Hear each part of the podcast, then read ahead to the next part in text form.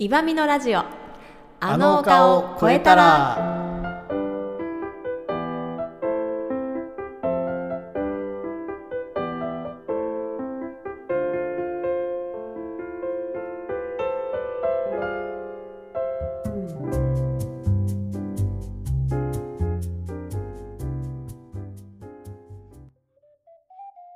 歌とピアノのみのりですトランペットオカリナ奏者の茨城智弘です。この二人でお届けしている YouTube でのラジオ企画今回は2021年6月27日配信の第8回です、はい、こちらは私みのりの YouTube チャンネルより配信しているものをお聞きいただいていますが、うん前編を私のチャンネルからそして後編を茨城さんのチャンネルから配信いたします、はいそれぞれの動画の説明欄に前編後編のリンクを貼っておきますのでそちらから飛んで聞いていただければと思いますはい、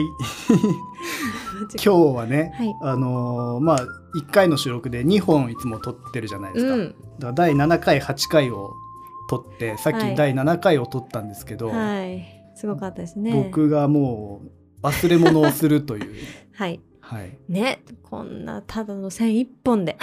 そうそうねパソコンのうん AC アダプターを忘れたんですよ。で、まあ、電池なので、うんある程度は使えるんで、うんうん第7回は撮ってみようと思って撮りましたけど、撮り終わると同時にほぼほぼ電池なくななっくなて。ってすんごい喋っちゃったからねまずそうそう第7回長くてごめんなさいなんですけごめどんなさいですねはいごめんなでさいこれじゃ第8回取れないってことで、ちょっとケーブルを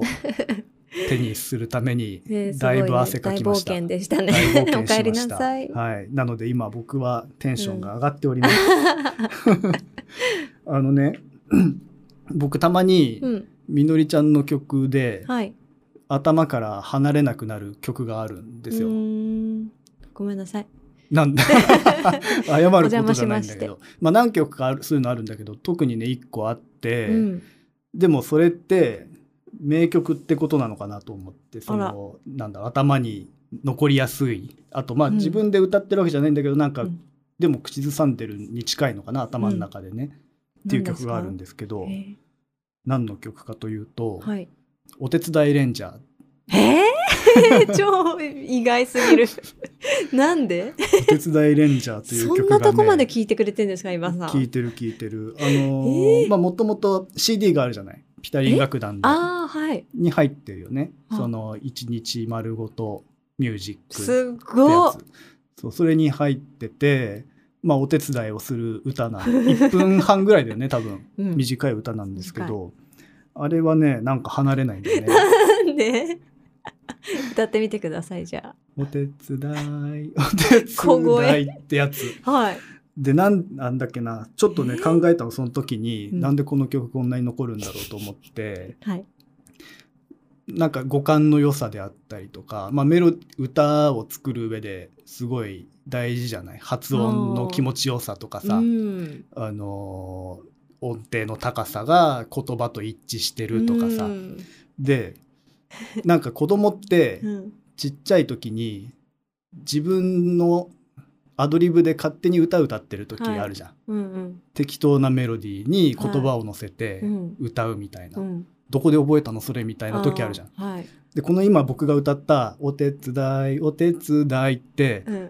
まさにそれなのかなって感じがしたの。のなんかお手伝いしようって思った時にはいはいはいどっからともなく言葉に乗せた節ってうんこんなノリかなみたいななるほお手ど伝いお手伝いみたいな、うんそれの感じがしたんだよね。私ちっちゃい頃にうんマンションに住んでて、うん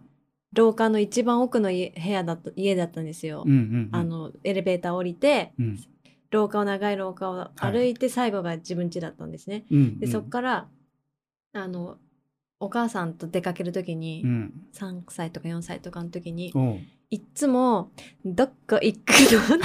って「どっこ行くああの?」あ ああ「どっこ行くの?」ってずっと言ってたんですよあ。 なるほどね。うん、そなんかそういう感じ多分、うんもうどこ行くんだろうっていうのがリズムに乗ってそのまんま言葉が歌になってたんだうんうんね。お手伝いお手伝い今日はどんなお仕事をしようかなって歌です、うんはいそうなんだよだからそれなんじゃないかな本当そうでっすてね思った、はい。で、うんそれで今日今大冒険してる時にそれ歌ってたんですか？今は思い出。出してないけどあ、そう。なんでいきなり？日々割と覚えてるなと思っおて、ーうん、これさ BGM 流していい、今の話あーにそうですね。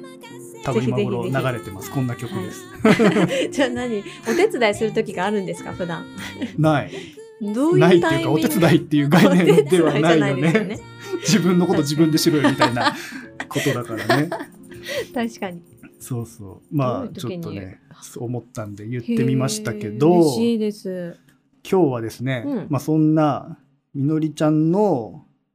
いなんだろう歴史を振り返りたいなとあーそんな回でございまいいす。ですか？僕の話を結構したじゃない、うん第4回5回かな、うん。でね、うんなんか子供の頃からお高校大学あたりまでなんか一個一すっごい個話してしまったんだけど、はい。僕のそんな歴史にはみんな興味ないとそ思うんなのことでないですよ。みのりちゃんのヒストリーを今日は掘り下げていきたいと思いまねえドす。キドキしちゃいますね。大丈夫かな？まあみのりちゃんと僕とだとやっぱ結構違うと思うんだよね、うんその音楽に関しては。うんうん。僕はねもう話した通りちっちゃい頃は全然やってなやってないっていうか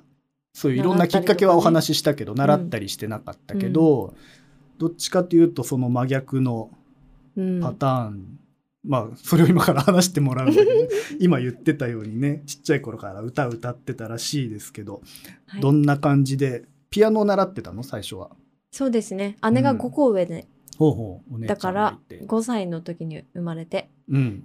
もうその時にはおお姉ちゃんはピアノをやってるんですよね、うんうんで習っててそれに抱っこされて多分ついていってたんですよね、うんで物心ついた時から私にもピアノをやらせてってずっと言ってたらしくて、うん3歳まで待ってってストップなるほどかかってて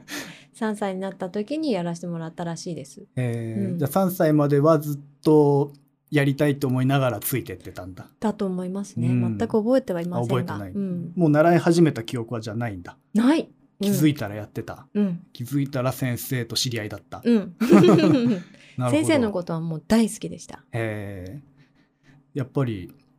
あでも珍しいよねらしいですね、うん私たちの年ま代あからすると、珍しいって言っていいのかな でもうんそんなに、でもそういう人はうんちゃんと好きになってるし、うんその一方で先生とどうも合わなかったって言って辞めちゃう話がやっぱりね少なからずある、まあピアノって習う人多いからうんしょうがないとちっ思う、ちゃい時に先生のこと大好きだったっていう人いますう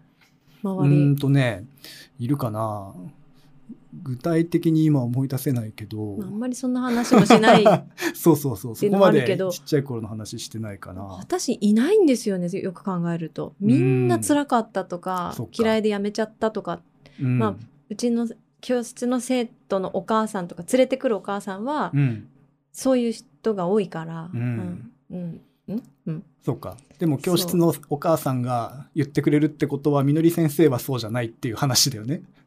ですよね。わざわざ言わないもんねみのり先そ生れよくかなまいあなアと思ピってたールらっていうかああああ、うんあでも楽しくやらせてあげたいんですっていうアピールでもあるかもね、うんうんそっそうかかじゃあ恵まれてたんだうね、んうん、だそとこ思いはますすあのすごい恵まれてました、ううんんじゃあピアノを楽しくてはい弾いてたそうですねうんなんかちっちゃい頃の先生は、うん、えっと、3歳から小3くらいかな、うん、まで同じ先生だったんですけどうんあのやらされてるなんか練習いっぱいしてきなさいみたいなことはなかったと思います、うんうん、よくあるやつはなかったですねもう家でも練習してたの自発的にというかピアノ好きで弾いてた、好きでは弾いてたと思う、うん あんまりでも全然覚えてないへ ーけど多分日常にはなってたと思いますね、ピアノってさ、まあ、小学校3年とかだとさ、はい中にはもうすでにコンクールバリバリ挑戦して、うんうんうんオーケストラバックで弾く子とかもいるじゃん、 あコンクールとか受け出すとねあそういううなんか英才教育的な空気ではなくじゃまなっいたでりすねとうん町のピアノの先生に習ってたってそ感うじ、ですなんかねあのついてた先生うが、ん声楽国立の声楽出た先生だったので、うんあのピアノ専門じゃなかったんですよなるほどだからピアノの先生だからピアノを習ってたけど、うん歌のコンクールとかになんかねうん1回か2回出た気がしますみの録りちゃん音が審査みたいな、うん、へテープにー撮ったような気がするあじゃああそうそう歌を歌も歌歌ってたって、まあ、レッスンの中でうん、一緒に歌ったりもしてたんだっけ、うん、発表会でもなんかうん歌ってる写真とか残ってるから、へ歌ーってたら しいどうやら写真残ってる けど記憶はないんだうんない えーかなじゃあああるれかなんあるのじゃないっていうとちょっと失礼に当たるかなそとのかすかにってかす感じかだにねある、うんそうかだからピアノを習ってるんだとか、うんそういう固定観念じゃなく、うん、音楽を楽しみに行ってるみたいな雰囲気だったのかもねそこまでではなくそこまでてでピアノでしたねピアノ、うんピアノの先生って思ってたピアノでもでした歌も歌うからうんでもどうだそうろうなんか日常的にレッスン毎回歌いましょうみたいなのでもなかったと思う、自なんか然とコ出ンてクーたルとい出うるみたいなうんなんかコンクールに出そうと思うぐらいの何かを感じたのかいね。やーでも多分録音した記憶しかないってことは、実際のあれあの録音通ってないんじゃないかななるほどわかんないけど多うん出すだ分け出しただけうの。ん多分うんうんうんそうかそれが3年生はまいでの先生、でも 結構ペース急いだ方がいいんじゃないですか長くなっちゃう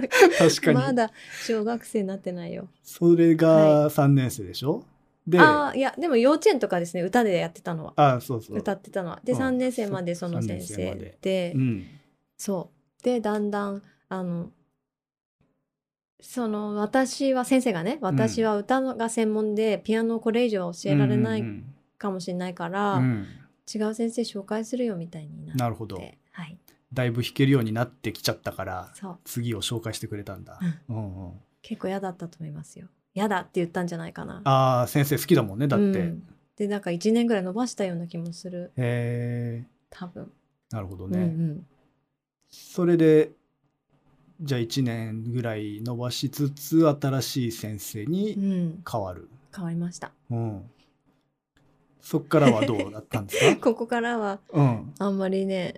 いいち話ょはっないとかも印しれ象ないが変わってくるんだ そうですねその時点ではうんどのぐらい弾けたの、まあ、どのぐらいって言葉で表現できるもんでもないけど小学校3年生としどうてだろ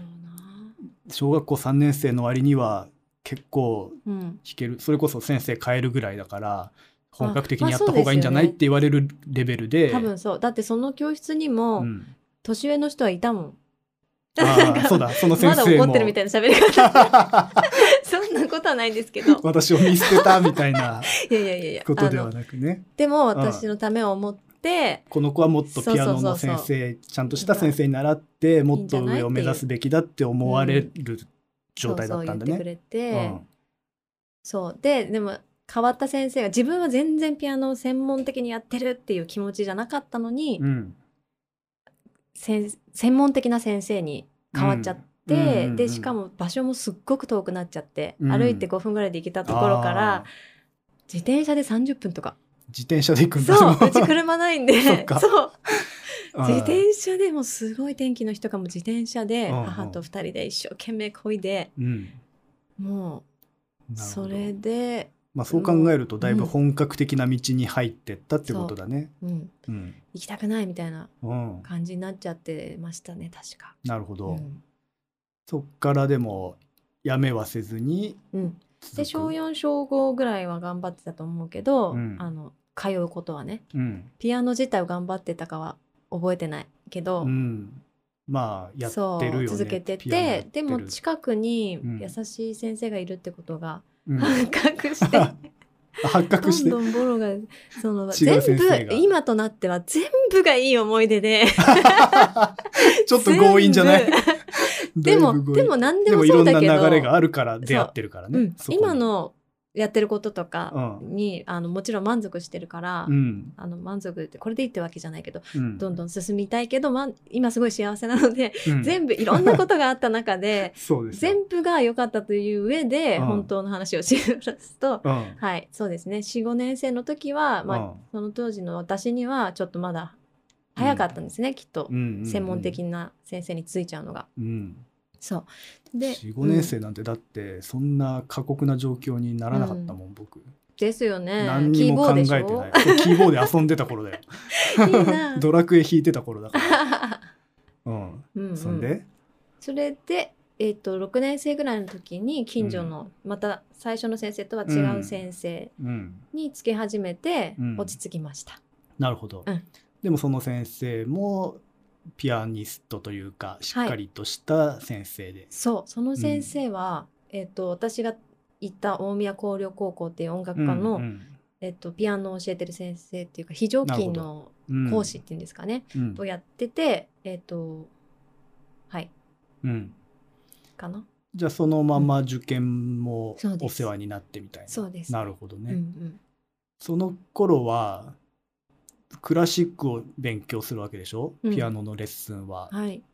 ハノンとかはいやってたセルニーとかうんうんバッハのインベンションとか、うん詳しいですね。いや今自分がやったの言っただけあ高校からそっか離れ出しやるもんてねそっかそっかそうその辺はまあ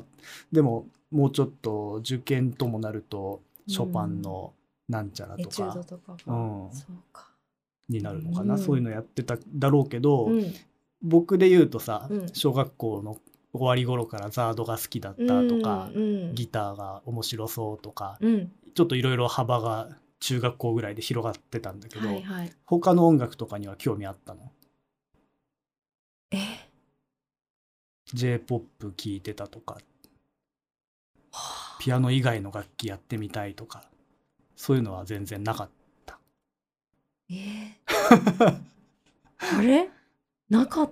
たかな、うんあのねあんまり流行りとかにやっぱり今もですけど疎いんですよ、た、うん、あ当時からそんなに最新の曲とかをそうです聴いてなかったんだ、ね、多分好きなアーティストとかいなかあっんまた聞けのうんあ小学校の時は全然なくて多かんそう分か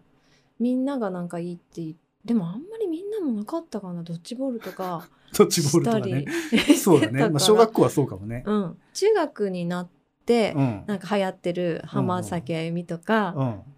愛子とかなんかそういうのはちょっと聞いたりしたかも、うんでもね昭和歌謡も好きだったんですよたまたまなんか近くの席だった人からうんなんかチューリップうんのうんうんカセットテープとかを借りカてセットテープあ CD を借りてうんカセットテープに撮ってとかかな、へーなんかそういうなんか貸し借りとかがあるじゃないですか、うん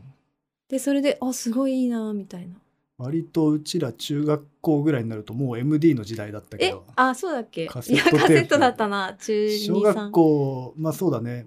でも僕よりちょっと下でしょ3うん、割と最後までカセットテープ使ってたんじゃないそれ 最後まで使ってたか も MD 大学生とかだった気がするうーんあすごいですねねまあなん確かにそうだね時代の変化がうん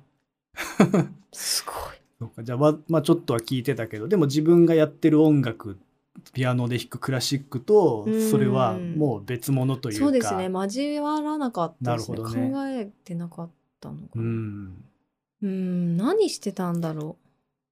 う、うん何してたんだろう。で、まあ、ずっとピアノはやり続けて、そうですね後に高校に入るけど、はい、音楽の、うんせ要はまあピアニストなのか、うん音楽の世界うでん仕事していこうっていうのは、うんどどの辺から思い出したとかあるうん、いやないですね。ないですかあの あの、うん、すごくの、嫌だなっていう気持ちばっかりあっ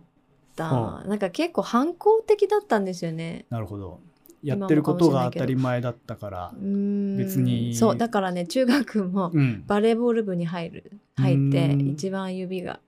あピアそうノだよにね。悪いっていうピアニストが一番やっちゃいけない部活だよね、 そうそうそうバスケかバレエは。反抗心だけで生きてるみた いなそこ反抗心な んだい。やわかんでもなんかやっぱり特別でありたくないみたいなのはすごいあったかもしれない、うーんその時になんか、うんちょっと人よりもピアノをいっぱいやってて、うんうんあどっちなんだろうコンクールとかで出だしてて小うん5とか、高学年とか中学年の時は確かコンクールとかやってたんですよ。ほうほでだけどなんか特別視されるじゃないですかあんまりコンクールとか出る子いないからう。ピアノでうんなんかいかにもやってるんだこの子はうんあって目立ち逆方、だごめんなあさい逆特別視されたかったのかもされたかっただかうら、ん、バレーボール部なのにあーとかなのにを狙ってる 変な変って思われたかったのかもちょっと尖りたかったんだね。かっこつけてあーそういうことばっかり考えてる 人目ばっかり気にしてるんじゃないですかなるほど。うんうんじゃあピアノは練習はしてた。してたと思いますねうん。あの本当にしっかりやってる人に比べうん、たらしてたって言っちゃいけないかもしれないけど、もう習慣に近いのかなそういううのん、って。でもちやちゃだい頃やだってやってたと思いますよあー多分やりたくないとかからそうだね全くないから、僕の場合はそうさか親とか家族とは全く関関係なくってもちろんあの、うん協力はしてもらってるけど、うんしやりなさいって言われたことは一度もなく音楽やってるのでその習慣的にピアノを練習しなきゃいけないとかっていう感覚が全くないんだよね。すごい、まあ勉強とかに置き換えればいい話なのかもしれないけど、うん、勉強しなさいは言われる、それはまあある人並みに普通にあると、まあそんな言われた覚えはないけど、うんうん必要なことはねうん、だからそういう感じのとこにピアノが入ってるってことだねきっと。うん、宿題をやらなきゃいけないお風呂に入らなきゃいけない、はいピアノの練習しなきゃいけないみたでいすな。ねあとやっぱりなきゃいけないってもううん自分自身が思ってるからう、んうんやんない時にあ今日忘れてたとかじゃなくて、うん、やばい やんなきゃいけないのに分かってんのにやりたくないみたいなそんな毎日ですね。えーなんかそうか、うんでも多分ね能力値で言うとうん、ある程度高かったんだろうね周りから見たら。だって中弾学け生てたりのとか、時はまだ音楽家じゃないいから、うん周りからよりはね弾いてた絶対音感とかちっちゃい頃からあった。あったと思うう、ん絶対音感は。その周りの音楽聴いてても自然となんか自分で弾いて遊んでたりとか、そういう遊び方はしてたの。あしてたと思いますね。ほうほうほうちっちゃい頃は本当に音が好きで、うんずーっと歌ってたし、うん家族も音楽好きだから、うんお姉ちゃんが5個上でピアノやってたから、うんなんか2人でピアノのところに並んで弾いて連弾してたんですよめちゃくちゃに。ほうほうなるほど、そう好きなようにして、うんめちゃくちゃなんだけど、うんうんなんとなく聴きながら合わせてて。うーんでなんかすごいねアドリブのアンサンブルをしてたんだそうなの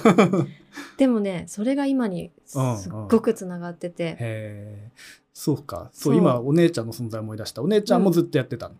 やってましたねでも姉はやっぱり最初の先生のまんま、あそうなんだその声楽のあれどうだろう でも私がもう小3とかの時はうんもう姉は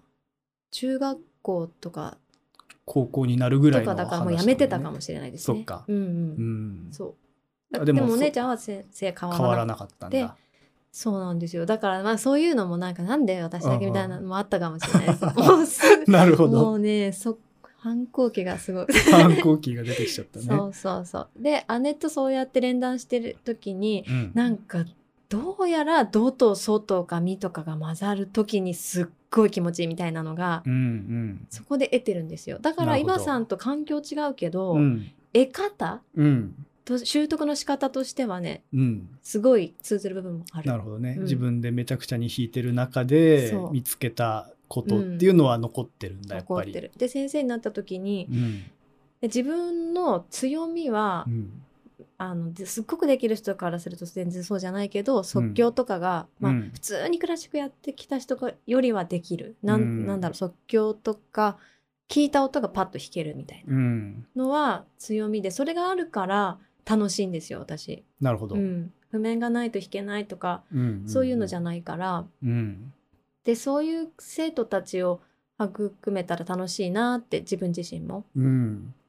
一緒にね遊べたら楽しいしと思ってどういう教育をしようかなって考えてうんめちゃくちゃ、ゃ連弾っていうのを始めて、そうか名付けてそうでなんとなくその型を作って始めたのが、うん、うん、姉との思い出が、なるほどね、自分がやってきたことを自分の持ってた環境うでん良かった部分を子供たちうん、にそ今うそうそ与えてあげたいっていう、う、うんほんとちょっとした違いだよねそのちっちゃい頃からピアノやってる子ってさ、うんたくさんいてうん子っていうか人、でその中でもやっぱりでお確かにいろんな音楽パッと聴いてすぐ弾いてなんか遊びのようにピアノ触る人もいれば、うんちゃんと楽譜がないと弾けないただまあそれはすごく上手なんだけど、うん楽譜通りに弾くことしかやってこなかったんですっていう人もいるから、うん子供の頃のちょっとした教え方の違いでうん道が分かれてるかもね。間違えちゃいけないとかって先入観がなければ、うんだってピアノなんかね、うん息吹かなくたってもうただ手を置いただけで鳴るからう、んできないはずないんですよね。でうもんそれが的を得た音をで弾けてるかどうかっていうのはうんうん経験とかによるけど、うん間違えちゃいけないっていう頭になってるとどの何の音を触ったらいいかわかんないっていう怖さみたいなのがうんうんもうそれが植え付いちゃうと何もできなくなっちゃうけどうんうんちっちゃい頃からもうキーボード友達みたいな感じでそうねかやってれば怖くないうちにうん、間違えても何でもいいよっていう状態で触らうん触ることができてたから。 8年9年教室やってうもうん本当にみんな自,、まあ、自由にっていう、でまだまだあのできるようになるんだけどうんうんこんなに素敵に即興してくれるんだってなるんですよね。そうかそううか、ん、面白いねその辺面白のいなんかその子から出てくる音みたいなのうがそう見れるんだね。そううんまあそうなると違う話になっちゃう喋りたくなっちゃうけど 生徒たちのことはねでもちっちゃい頃のその先生が自由にさせてくれたとか、先生が好きとか楽しいっていううんうんのが、もう自分のベースにあったから、うんいろんなのを乗り越えてこれたと思うかろうなじるほて。ど、うんそっか楽しさは知ってたというか、う体の中にあったんだうんね、うんでそっからじゃあみのりちゃんのヒストリーに戻ると、はい中学校高校で高校がうんこう、えっと、さっき出た大宮光陵っていうね、うんうん音楽のコースがあるんだよねそうですだからまあふ僕は普通科の高校を選んだって話を前回、うんうん前々回したけど、はい、みのりちゃんは逆に高校の時点でもう音楽の道の、うんまあ必ずしもじゃないけど、そういう人ちたちが集まる学校に行くわけだ。やっぱりそのさっきも言ったけど特別でありたいけど特別でありたくないみたいな狭間にいつもいて、 はいはいはい。かっこつけたいんだけど、うんなんか嫌だみたいな、んなんだろうそういうまあ思春期だったのでうん高校を決める時も本当は勉強勉強というか普通科のうん高校に行きたい、うんでもなんかな うんピアノもなみたいなそういうので、うんずーっと中3の12月とかまでおう決めてなかったのギリギリうん中3の12月、もうほんと受験だね。なんかそれは本当に悩んでて、うんなんかノートとかに書いてたから、おううん覚えてるじゃあでも最終的には自分の意思というか自分が行きたいと思って、あーだからうん本当はピアノで行きたくなかったほう今はいいと思ってるよ、はいはい。うん、絶対だけどその時はもうピアノで、でも周りにも先生とかにせ勧めてもらったのでうんやっぱその方がいいかなとか、うん多分その時当時の私からしたら音楽家に行く方が楽だったんですよ勉強で受験するよりも、そうだね。そうんうだから楽な方に逃げたけど音楽家って言ったら女子ばっかりできっとみんながライバルで陰湿な人とかもいるんだろうなとか思ったりとか嫌だなと思ってたんだけど、確かに怖いねうんうんでもまあ選ぶこと自体がうんもう選択自体に意味があるわけじゃなくて、うん正解不正解があるわけじゃなくて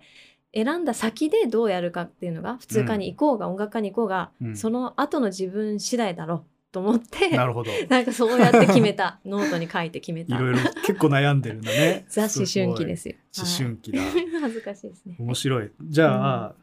その続きをちょっとまだまだ聞きましょう。聞きたいので、うん後編に続くの続いて、はい ちょっと高校以降の話は後編ではいしていただきたいとすみません思いねます。ありがとうございますはいじゃあこの続きは、はいえー後編なので、僕の茨城のチャンネルの方ではい引き続きお届けしていきます。はい説明欄にリンクがありますので、そちらから後編の方もお聞きください。お聞きくださいはい。ここまでのお相手は、オカリナトランペット奏者の茨城智弘と、歌とピアノのみのりでしたあありがとうございました。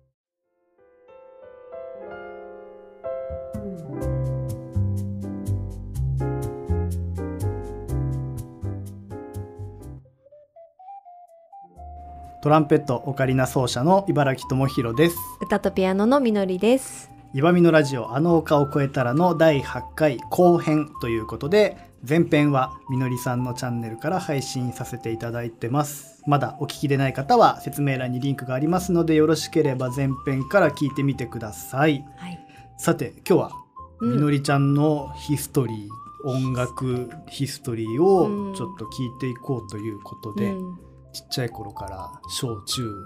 学校あたりまで聞いたのかなうん うん、で高校に音楽コースのある高校にね、はい入ることを決めたみのりさんでし たがそこからどうなるんですか、高校に入って、はい、こう高校高に入校ってさはいあのピアノコースとかってことではない、音楽コース音っ楽ていう広い感じだ、こうそうですね音楽科、うんえっと10クラスぐらい一学年にほう普通科と普通科がなんか6か7クラスあって書道科と美術科と英語科みたいな感じで、へーでその中に音楽科があって、うんうん、だから1クラスだけ音楽科はう。ん40、人ぐらいで、うんえっと、いろんな楽器の人がいたけどピアノが圧倒的に多かったと思いまあます、そうね。だろうね、じゃあ専攻っていうのは別にないんだその個別でレッスンとかもあるうん。ある。そっか、うんじゃあピアノやってる人はピアノのレッスンがあってそう。トランペットの先生もいるもんねお宮そ光う亮はそう。知ってます、んへえまあトランペットせの先生でした担任中ああそう高なん3だの時、うん、へえ福原先生 知らないよねなんか名前聞いたことあるかもしれないへえうんそうかっていう高校でじゃあ、はい音割と音楽生活がそうですよね始まるわけですか本当にあんまり記憶ないんですけどね 高校どうしよう何か聞きたいことはありますかなんか どう前こんなのダなメだんかの時に聞いたのは、うんうん割とはいギャルだったっていう話を、私がうん、言ってたんですか自分で自分ではない かなあのみのりちゃんの先輩が言ってたのかなあー そうでしたまあ、ねそのお会いしたんですよねたまたまね本質的なギャルじゃなくそ の先輩から見た時のギャルなのかもしんないけど、うん割とそういう感じだったっていう噂は聞きましたけど、うんそうですねどんな感じだったの、えーいやあのうね、んなんですかねあのすごい狭い世界が狭かったです自分うんうのんことばっかりを考えてたうんなるほど自分、がどういうふうに見られたいかとかうんうんどんな高校生でありたいかみたいなうんうん、一般的にうんイケてる高校生でありたいっていうのはあ った、なるほ正ど直言ってありましたちょっとそれで尖り的な部分はうんあったんですね、ありましたねなんかなかなかまあ暗い日々を過ごしてましたよ暗い日々なんだあ暗い、まあ、楽しくはなかったかな。楽そのうんまああんまりなんだろうな悪い方向には言いづらいかもしれないけど、友達はどんぐらいいたとかさ楽しあーまあ、単純にそう楽ですしねかったのあかね、小中の友達が仲良かったのとバイほうあバイトはまだしてないか高校の時はクラス、あのねやっぱり、あうんやっぱやめようかなみんまあそのみんながみんな仲良しっていう感じの雰囲気、いやーまではいかなどうだいろうあのでも自分自身 はあんまりはいそのいや積極的に言ってなかったのかな、はいうん、 そうかもちなょるっほどとねサボったりしてたか積声ちっちゃラジオ収録史上一番そうちっちゃい声だったね今 いやーあそうですね、うんなんかたじたじでなんかどうし ようい高校時代あんまり掘り下げない方が良さそうだなや言いたいんですけど、うん、別に全然私自身はうん隠すつもりはないけど、うん、なんかこう嫌な思いしたらする人がいたら嫌だなとか思うと、んんんまあね気にはしちゃいます、ね、そうそうそう、まあでもよくある思春期ですね、まうあ、ん彼氏ができたりとか、うんうんして買って家族とちょっとうまくいかないとか、うんまあ、正直ありましたね、ううんんそれで逃げ場がいや逃げて、うん高校生はそんなもんっすよ、ううんうんん、まこあうでもその時にうん悶々といろいろ考えたことが、あの未だに残ってることもいっぱいあるし、うん基礎を作ってるっていうところあると思ううんん考なるえほど事ばっかりしてたと思いますね。 悩んでるんだ結構うん、そ。いうろんなことをうん、悶々としててうんやなんか、うん、周りのせいにしたりとかもしてたかもしれないですねうん自分が、うん、うまくいかないこととかも。うんうんうんなるほどそうでピアノもそんなに好きでやってるわけじゃないのにとか、う、ん、ねなんかどこにもなんか行き場のない何かがありましたねきっと。なるほどねうんで思春期高だ校もなうん、そう 思春期ですよねめっちゃ思春期だな面白いですね、うん全然今とだから違うと思う違うんだ、うん。あなんか目つきとかも違うと思いますよ。 もうとんがってたと思いますね。見たいな絶対あとん、最近ね、見たんですよ。高校の写真を。ほうほうほちょっと可愛かったと思ってたんですよ。まあ、若いし、今よりも柔軟年も。う いいじゃないでですか、ね、一生懸命おしゃれもしてたから、ううんいけてると思ってたのに、うんあれすっごい邪悪な顔してると思って。あああ顔に出ちゃって んだ邪悪さがと眉毛とか細かったしね、それはね時代だよね 時代。そうそうそうそいうう。感じ時だよね代もあるけど、なんか、やっぱ暗い、笑ってても影のある表情してたなと思う。うん今私影ないでしょうーんあるとね、うん、まあ少ないんじ ゃない少 ないそう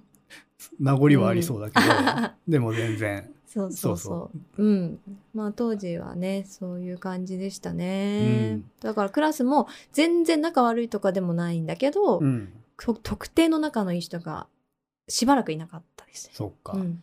だから高校時代でいうと僕は一方ねうん一方その頃、うんうん合唱コンクールみんなで頑張ってクラス一致団結とかうん楽しそうやってたんですよ、すごくないそう指揮いう感じ者やってたんですかそれもやったへええ本当に楽しかったんですか高校あのねまあいろいろあるよもちろんうんそうじゃない瞬間もあったけど、なんかそういうみのりちゃんとは違うベクトルの思春期っぽさはあったかも、青春系の思青春春期系のねこっちはうんもう思 春期さあ思春期ダーク思春期がなんでだろう。うん、そうかそうです。でも、たの、面白かったう。ん興味深いです、経今験として思い出はも濃いうんうん。時間がねあったはいわけだ、そうで進めてしまうと、うその後大学に東京音楽大学にうん。僕と同じ大学に入るじゃないですか、はい。邪魔しそますの辺の 受験はいつ頃から意識したの、高校が、うん、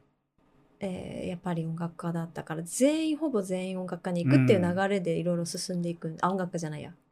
音楽大学に音楽そうだ行ねくっていう流れなので。東京音楽学大学に入る高校で一番多いのが東京音大附属高校であー2番目に多いのが大宮光陵高校だあっ、やたっ。ぱりそうなうんんですかね。ううんん、そうかも。圧倒的に2番だ、うんへえ、ん圧倒的に、そうそう3位以下はもう本当に数人なんだけど2桁いるのは多分その2つだけじゃないかな、へえ、うんそうかも。うんうんかなり多かったと思いま多かす、ったクラスの中で東京音大に行った人が。 うんはい、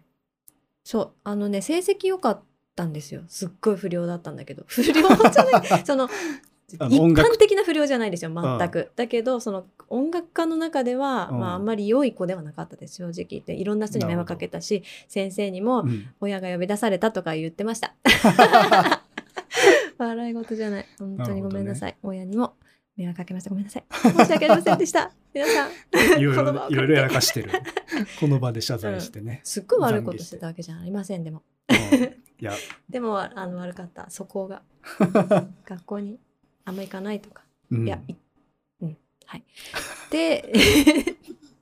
大丈夫かなそれでえっ、と、何でしたっけ高校の時は受験をするそうでも、うんあのピアノは十何人か20人くらいかなクラスのうん半分ぐらい、ピアノ科の人がいる中で、うんいつも2番その試験が出るんですよおーね試験のし順位がうん大体2番で、うんたまに3番たまに1番、まあ1番になったのはうん1回か2回ぐらいだと思います、多分、えでももう本当にそれが私に現れてるんですよ人生ーなるほど、うん絶対爪が 甘い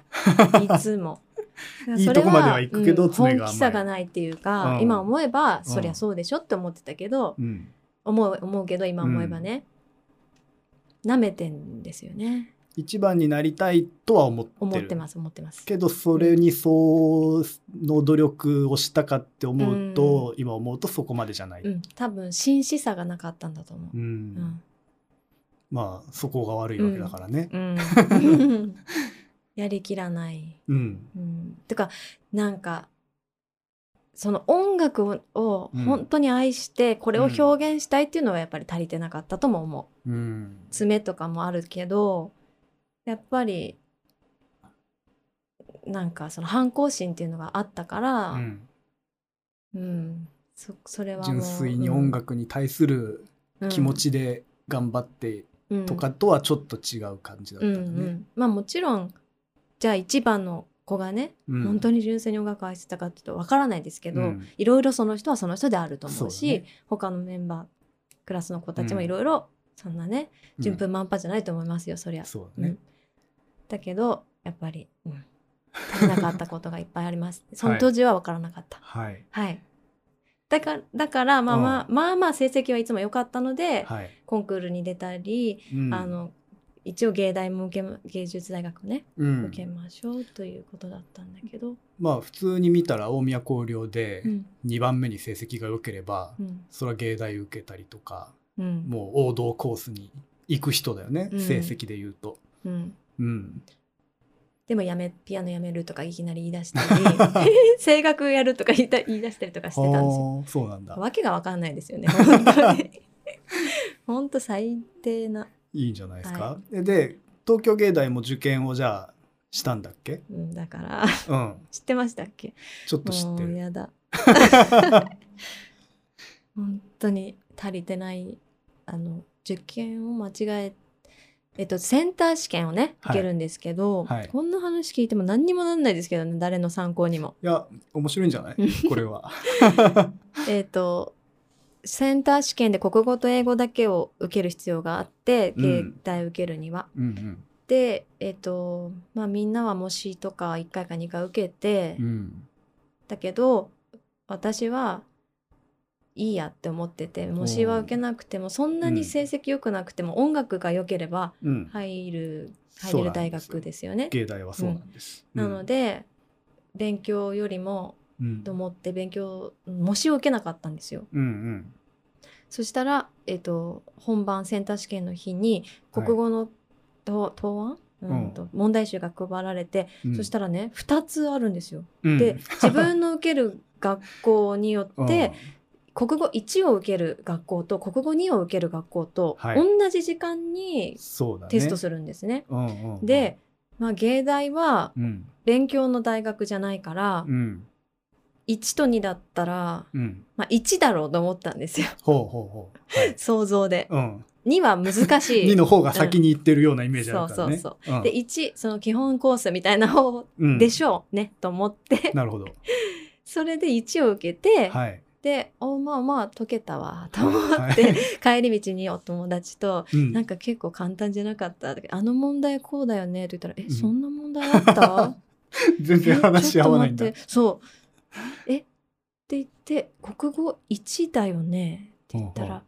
「え何言ってんの国語2だよ」ってなって。恐ろしすぎるね。っていうことで芸大は受けれなかったんですよね、1年目は。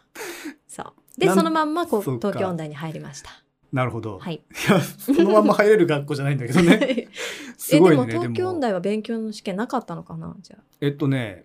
英語をセンターで受けてるんだったらその英語が使えたはずでうわじゃあ東京音大うん国語と英語だったらどっちも落ちてたんだ、っていうか受けれなかったんだ。まあこ同じシステムかどうかわかんないけどうんうわね、よかったね。そした らすごいねよかった何点でもよ多分ね、うん実際そうで芸大は多分国語の点数何点でもよかったんだけど、うん受けてないだけはダメだったねそうかそうか何やっちゃってんですよね。それでもう本当に大 変でした。先生に謝って親に謝って。 まあ周りの期待とかね、えーやあるからね最悪ですよ本当にそれは当時は大変だったでしょうよ、うんでもちゃんと2年目で普通に落ちてますから、あもう一回受けてるそうんだ東京音大に1年間通いながら、うん仮面浪人って言うんですよね、うんうん2年生になるタイミングでもう一度受けて、うんうんだからでも私その時も、うんうん私はこう東京音大に入ったけど来年から芸大に行くはずだからほう友達とか作るよりも練習してとかも、まあ、練習してたかどうかわかんないけどうんうんここにはいないって思っちゃってたかそうそんらなに友達作りもせずに、なるほどねどっぷり足をはい、置いてるつもりなかったんだそう1年間 そしたら2年生になった時にもう周りの友達はみんなもうグループが出来上がって、はいはいは自い。分の居場所はもうないっていうことになって そうか大学時代もなるべくあんまり学校に行かない でうんそう違うことしてました。えーうんそうか、ですね芸大落ちたんだね、2回目落ちもま。したはい2回目も一時で落ちましたよ。まっすぐ落ちたんだ、それは。はい 東京音大はさ、 あのーでもスムーズに受かったわけでしょう。ん多分あ東京音大はスムーズどころかうん一番で入りました私。おーなんでピアノ演奏家コースはいそだうよですね。そのまあ東京音大ってピアノコースとピアノ演奏家コースがあるんだよね。はいそうですね。だからより、まあ、ピアノ本体の実技が成績が良ければピアノ演奏家コースになるのかな。うーんいどやういうシステムだったかよくわかんないんだけど。演奏家コースを受けるんじゃないかなああピアノコースを受けるだから、うん、ピアノの中で成績がいい人が振り分けられるとかじゃないんじゃないかなあのなるほど演奏家の方にはうん忘れちゃったからあんまりそうそわかうまあでんない、も、うんその難しさで言うとピアノ演奏家コースはうん芸大に入るのに近いと言われてましたよ、うんうんっていう中に一番に入ってたんだうんうん素晴らしいじゃないですかでも芸大は落 ち友達を作らずはい2年生になるんだう、ん全部自業自得なんですけどね何をしてたのその間大学時代は、大学時代うはん、バイトですかね、ああが友達は楽しかったうんうんなるほど親不孝者で そうですねなんだろうでもうんあの、うん、でも本当に未だに夢に見るんですよ大学時代のことは、へー明日試験なのにうんうんうん曲も決まってない、何弾くんだっ けレッスンにも一回も行ってないレッスン何回以上行かないと卒業できないのに、はいはいあ一度も気がついたら行ってないみたいなの見ますそういう夢まあ近いものはなんあー演奏家あるあるだと思うんだけどさ、うん結構い練ますよね習しないで本番になる夢舞とかさ、台裏にいるみたいなね そうそうそうみんなよく聞くでも大学時代にそれがあるんだ大学の環境そにプレッシャーを感じてたのが残ってるんだ、起きた瞬間もすすぐ理解できなくて、ううんわーやばい曲決めなきゃとか言って思って起きて あれもう私大学生じゃないよ最高みたいな最高になっちゃった最高曲決めなきゃみたいなプレッシャーがね、曲決めを考えてる夢をよく見ますね、そうか、うんでもあれピアノ演奏家コースはずっとそういうシステムだっけ、うん4年間ピアノ演奏家コースとしうんうてん卒業していくはいうん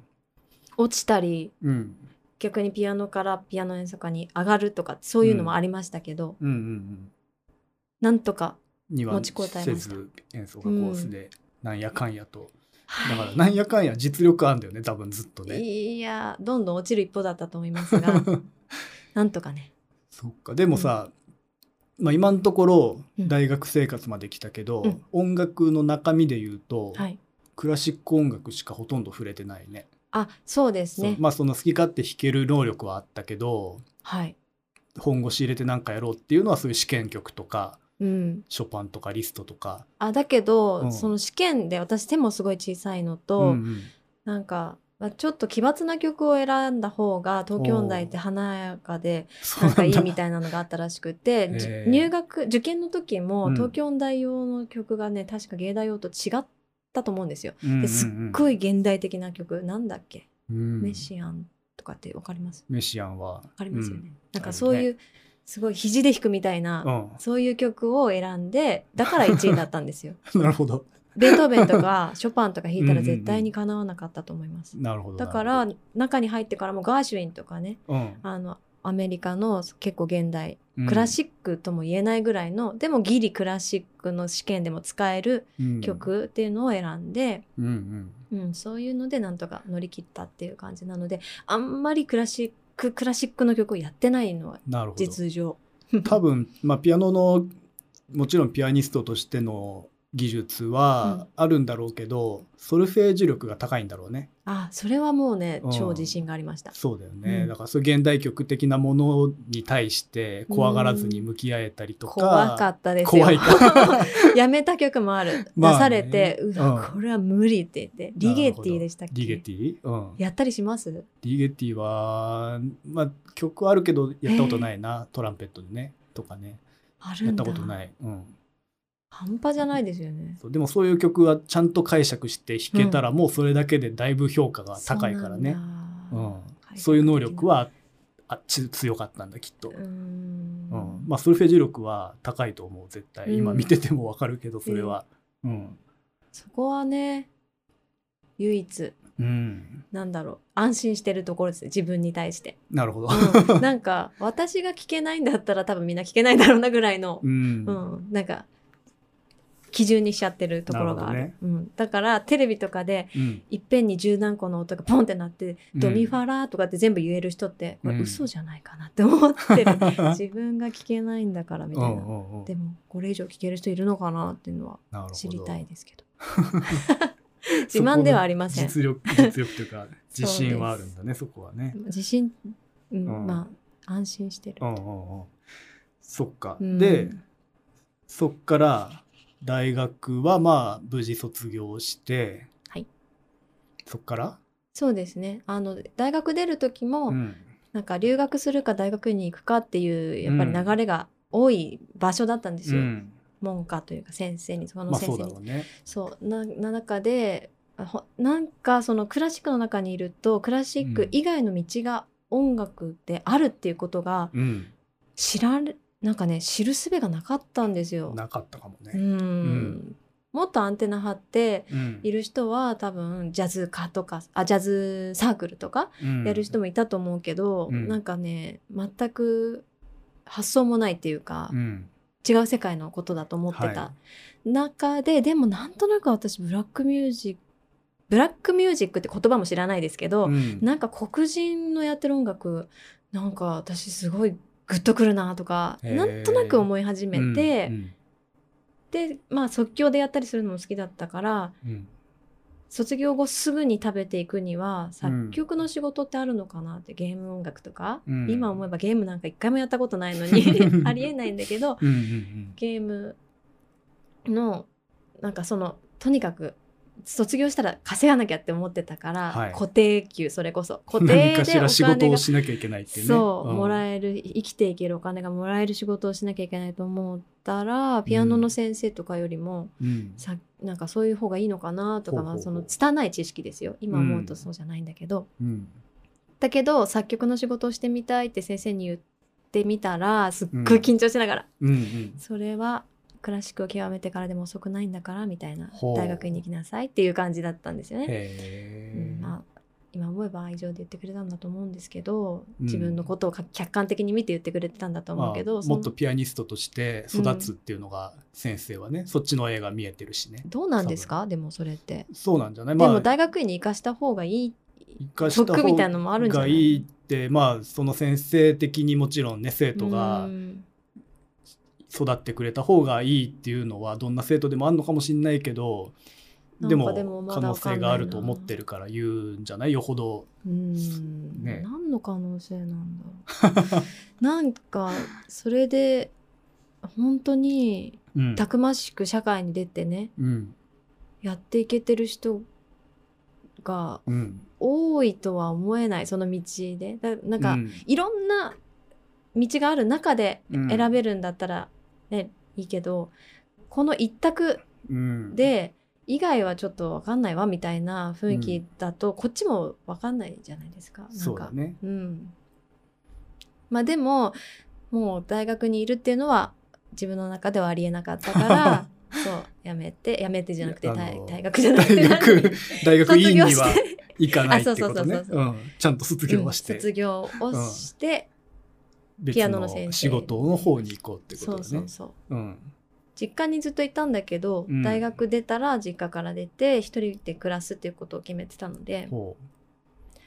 お金をた貯めなきゃいけなくて、ううんすごいバイトしてうんうんへ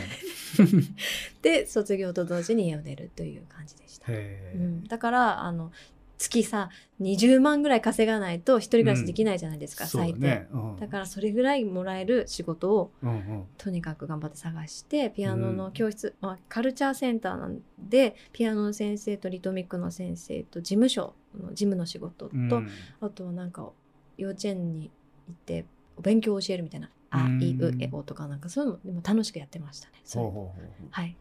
う社会に出てちょっといろんなことやるようになったんだ、うん急に。そうあいろいろあるんだってリトミックっていうものと出会ったのはすごく大きかったです、あリートミックっていうものを知らずにうんどうやったら自分の持ってるもので、まあ、食べていけるようになるかってすごい考えるじゃないですか大学生の時って。うんうん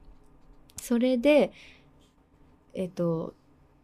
あでもそれは高校ぐらいの時ですけどもっと知識もつあの乏しい頃に、うんえっと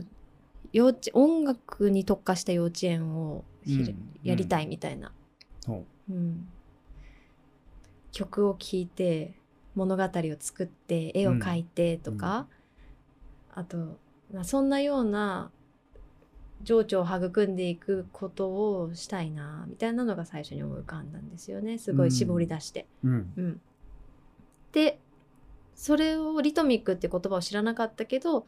大学を出てからあそういうのがリトミックだったんだなっていうのを知ってうんでたまたま入った教室がリトミックにとっても力を入れてるところだったので、うんリトミックの先生にすぐ習わせてもらって、うんなんか即興でやるしねリトミックって。そううか、んうん物語みたいなものがあってそこに音をつけてって一緒に体を動かしてっていううんなんかね一番自分に合ってることができたから自分の能力生かせてるっていう実感がありそうだね、うんそこあはりまみしたのりちゃんは。うんそこからですかね。子供のじゃあそうだね今もねずっと子供を教えることうをん頑張ってね、うん教本も作ってるけどそこに自分が興味があったりとか能力があるってことにうん、多分大学時代までは全然気づいてない。そうですね。けど特別だとは思ってなかっあーた。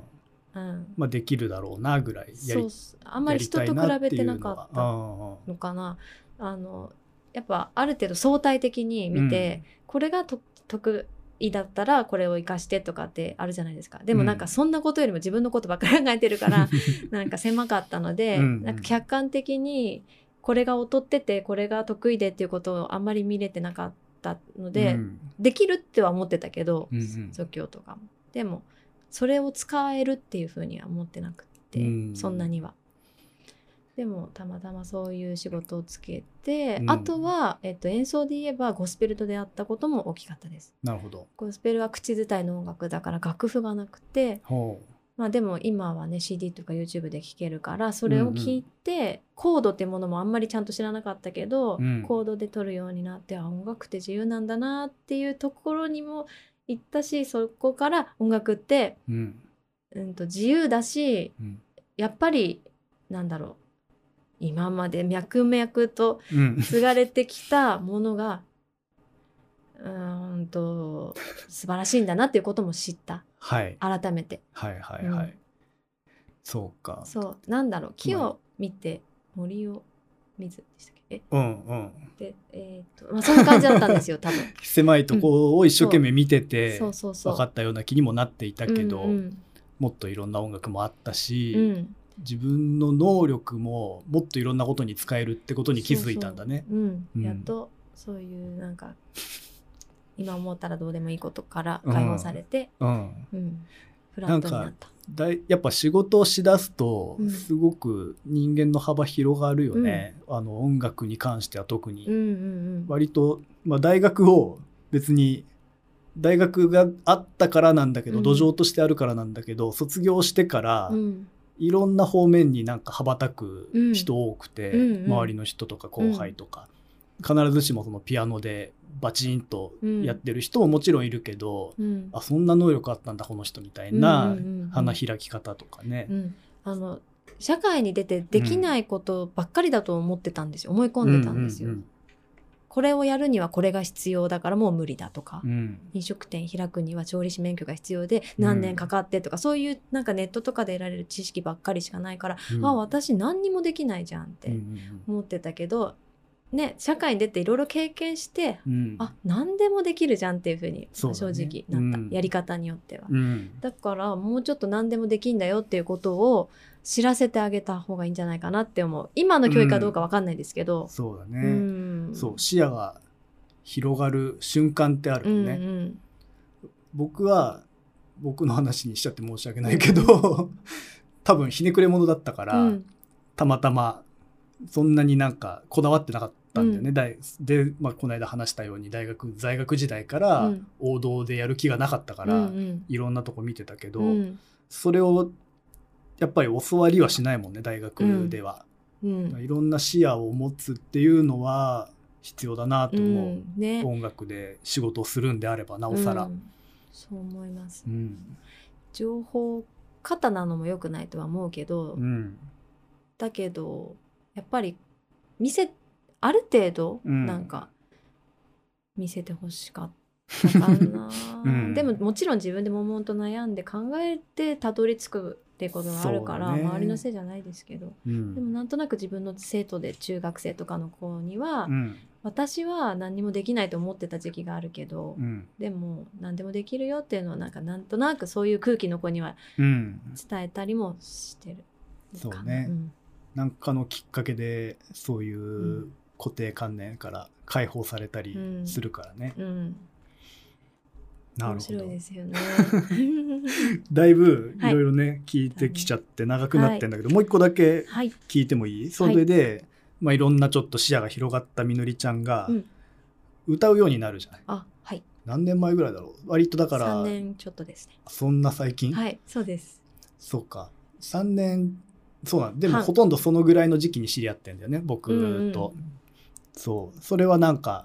け転機的なものはあったの はい。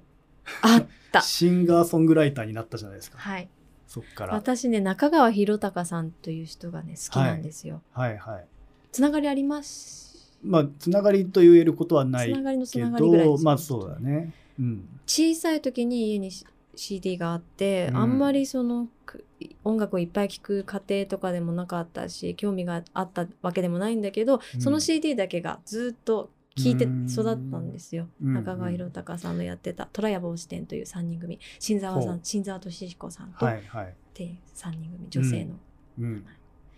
そうはい、 はいあの「虹」っていう曲が、はいあるけどそうですねそ作曲が中川さんかな、うん虹はそううん新沢さんが詩を書いて、曲を中川さんっていうのがすごくたくさんありますね。うんううん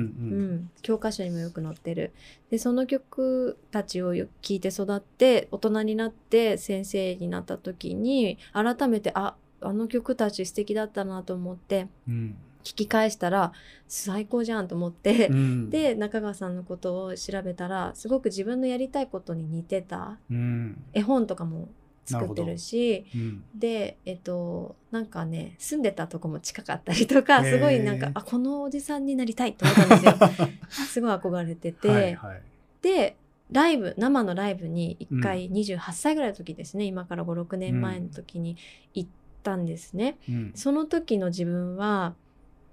もうゴスペルとかもやってるしまあまあまあまあ演奏サポートでうんやったりピアノを弾く仕事とピアノの先生っていうのも自分の教室もやってました、うんけれども、自分はこれでいいのみたいなうんもうその20後半で若さみたいなのでやっていけるのもないし何,、ねうん何者か分かんないですけどなんかこう腑に落ちない日々うんを過ごしていて、なんか怖かったんですよね年を重ねていくのが。なるほど、うん、でその時は作曲もしてなくて。うんでそんなちょっとこう悩んでいる時に中川さんのライブがあるって言って行ったらうん、最初すごい明るい「世界中の子供たちが」の曲をねジャズアレンジでもすごい最高なんですよ。でうんもうみんなノリノリで楽しい曲なのになんかもう最初から私涙が出ちゃって ずーっと泣いてたんですよなんか。へでそれで気がついたというか中川さんの姿を見てーうんうんあのなんだろうすっごい歌唱力があるとかじゃないんですね。うんでギター弾き語りなんですけど、うんうんまあ、でも音楽を絶対に分かっている人の下手馬って感じなんだけど、うんうんすごくフラットなナチュラルな姿で、うんもうそのまんまの自分ですけど楽しいですよみたいな雰囲気なんですよ ね。なるほど、うん、それがねうん本当なのか作ってそうやって見せてるのかは分からないですけど、うんうんその時の私にはあできることがすごくてできないことがダメで、で自分はできないことばっかりこのジャンルポなんかクラシックじゃないなと思ったけれどもじゃあうんポップスでやろうと思ったらポップスでは全然上手な人がいるし、うんゴスペルだって私なんかねブル黒人の血流れてないから分かんないしとか、どこの世界に行ったって通用しないじゃんすっごい中途半端っていううんなんかできないことばっかりに目がいっちゃっててなんか焦ってたんだけど、うんできないことがダメにつながるわけじゃないうんでできることもある、うんそれがすごいってわけじゃなくてじゃあできることを伸ばしていこうとかできないこともこれを頑張りたいと思うんだったら頑張ろうんう別にもうしょうがないって思うんだったらもうしょうがないでいいやってやっとその時に腑に落ちてうんそこからもう何にも気にならなくなったんですなよるね。ほど、うん、すごいね、周りのこともうん、なんだろう幸せになり ました満たされた気持ちになって、へーあ持ってるものいっぱいあったわっていう、自分の作品をじゅなんだろう自信を持って届けるというか、うんそのまあよしあしよしあしもちろんあるけども、自分が良いと思って作ったものを自信持って出すっていうことうんが、うんうんなんか、うん、自信まあ自信っていうのはなんだかねうん難しい、まあでも自分を認めるみたいなことですかね、はいそれを、そういうことをやりだしたのは合ってたんだろうね。そうですね、うんそ自分なんかまあゴスペルのサポートと人の歌のサポートとかううんもすごく大事な仕事だし能力のいる仕事だけど、自分の本質を使って勝負うんうんしてるっていう感覚にはなってなかったんだろうね、うんみのりちゃんの場合は。そうなんかえっ、といろんなスタイルのコンサートとかライブがあって、うんえっ、ともう舞台に出た瞬間からお客さんの前にいる以上もう1秒うんたりともうんオフを出しちゃいけないっていう、まあショーみたいなステージもあるじゃないですか。はい、方やもうタバコ吸いながら 舞台の上で寝ちゃうぐらいのおじさんもいるわけじゃないですか。はいでもはいそれも素敵なんですよ。うん、そうなりたいっていうのとは違うけど ね。そのでも人間そのものでそう勝そうそうそう負してうん、みピそカのソのよまうにんまなんかうん自分が作品になりたいうんぐらいのことうんうんだね。でどっちがいいってわけじゃないのに私はそのステージ、えーショーみたいな方がうんしか知らなかったから、うんなんかそういうもんだと思い込んじゃっていたんだけどでもはいいろんなのがあっていいんだっていうのも知れて、うんうんいろんな人の見るようになってうんで自分は何が似合うかってだけだなって思って、うんそうするとまあそれでまた考えるんですけど、ね、自分は何が似合うかなんて分かんないじゃないですうか、ん憧れとかね邪魔してくるし先入観とか。そうだね。そうそうまあ、でもそうやってし不必要なことじゃなくて必要なことばっかり考えるようになったかな、ううんうんん、無駄ないというかそうそれでなるほど。はいなんかそう仕事 でごめんなさいうん、仕事でなんか、まあ対象が一応決まってて子ども向けのコンサートとかシニア向けは老人ホームですよとか、まあ、あるじゃないですか、はい対象じゃあこういう曲をやろうとかって、うんそこに合わせて考えるのもすごく大事なことだし、うんやりがいもあって楽しいんだけど、うんうんそれってなんかこれややってたらうんいいでしょっていうようにもなんか聞こえてくるっていうか自分でね、うんなんかうん、ちょっとおこがましいかな みたいな。うんうん、なんて言うんなんて言ったらいいかわかんないです けどでなんだろうえそんなことよりもまあことよりもっていうか別であの自分の本当の音ってなんだろう自分の、中から出てくる音うんうんを探したくなって曲を作り始めました。なるほど。はい、でそれが最初ピアノなんですけどうんうんうんでもあでピアノの曲がたそうかピアノまっのて曲作ってたんです最初ね。うん10曲ぐらいたまったからライブしようと思って、うんライブをした時に、まあ、ピアノだけだとあれだからと思って歌も何曲か歌ったら、うん歌もっとやった方がいいよっていう声をもらって歌うようになった、はい、のが3年半 なる ほど。ちょっですかねとバババッと今まとめてくれたけど、 いや面白いな。でも全然僕とは違うことをしてきてるというか、うんまあ悩むこ多分ね要素はね、うんそれぞれ似てる部分はあると思うけど、っていうかすごいいろんなことを悩んできてるよ ね。迷って悩んでうん考えてるよ紆ね。余曲折ですね。うんめなんどうなんだろうみんながどうか知らないけど、うん僕たより多分何倍も考えてるんだろうなって思う。あのすっきりしてるんですよ多分うん前世で住んでるんじゃないですか伊賀さんは 私今世でかなり そうあか。レベル上げてますからこ僕れはすっきりして前世からの私うをん伊庭さんはもう小学生ぐらいからやってる感じじゃないですかどうなんだろうすまあすっきりしでもそんな話聞くと、うんだいぶすっきりしてんのかもね、うんまあ楽天的というか、うんそんな悩ん悩み苦しむことはなかったかなとではも思まあう、ね、多分本質的には楽天的なんですよ ね私は、そうかうな、ん、そうじゃないかなわかんないけどまあ暗黒時代もああったけど、うん、いやいろいろあるんだなって感じです ねありがとうございます人によってね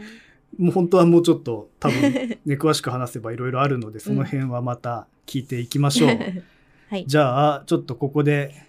今日はこのコーナーも行きます動画紹介のコーナ ーパチパチパチ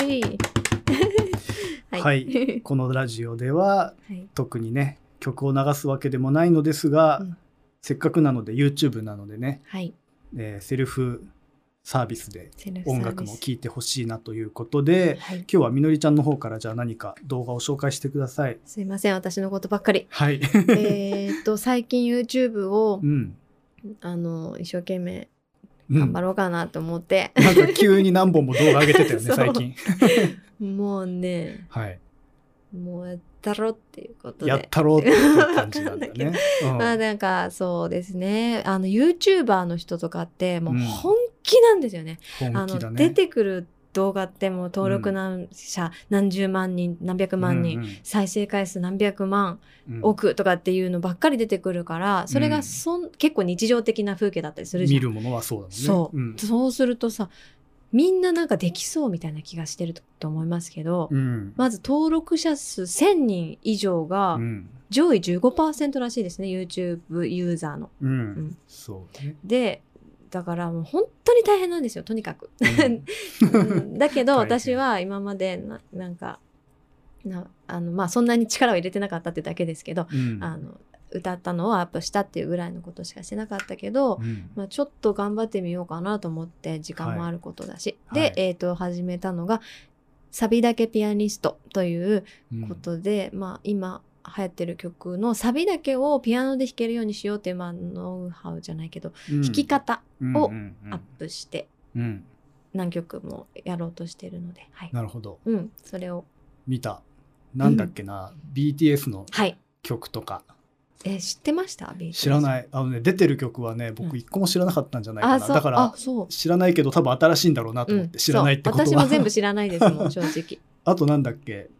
えっあととねは、誰だっけなうんアーティストすら覚えてないな なんだっけ自分 でも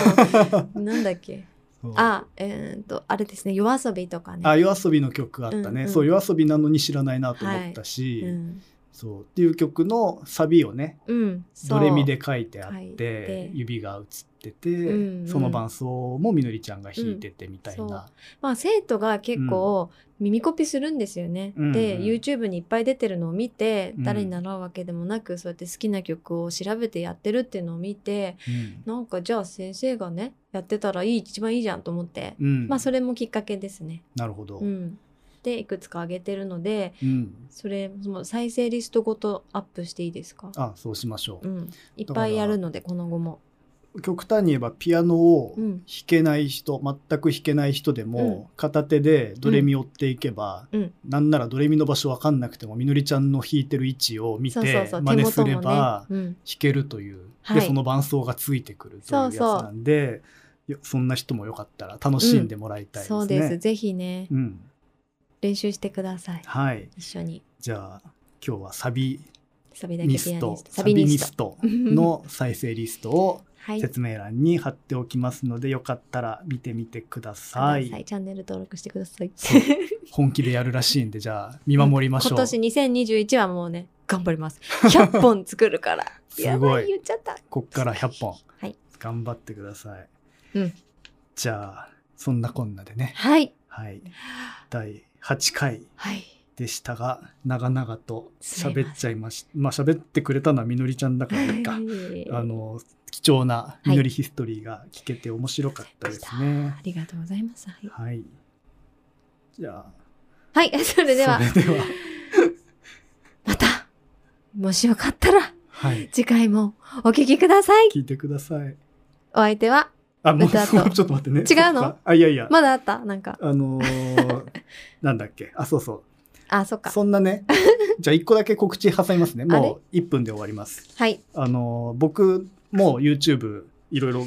頑張ってやってまして、はいはい。ごめんなさい。有料のチャンネルをやってるんですよ。うん。メンバーシップって言ってね、うんうんあのー登録してまあクレジットカード使うんですけど、うんそこでお支払いをしていただいて動画が見れるっていうのがあって、うんそこで「ザ・デュオ」という企画を何回かやっていて、僕とゲストの人とうんツーショットで喋ったり、かっこいいですよね演奏をしたりするっていう企画、うん、で今このラジオが6月27日配信してるんですけど、はい7月15日に「ザ・デュオ」の第6回を配信するんですが、ゲストがついにうんみのりさんというはい。回を予定しております。お邪魔します。今これ喋ってる段階では、うんみのりさんが出るっていうこと以外はうん何も決まってないぐらいのうんどうなるかな話、どうなるかねね。これからやっていきますの大丈で夫か、なぜひぜひそちらも見てくださ見い。てください。はい。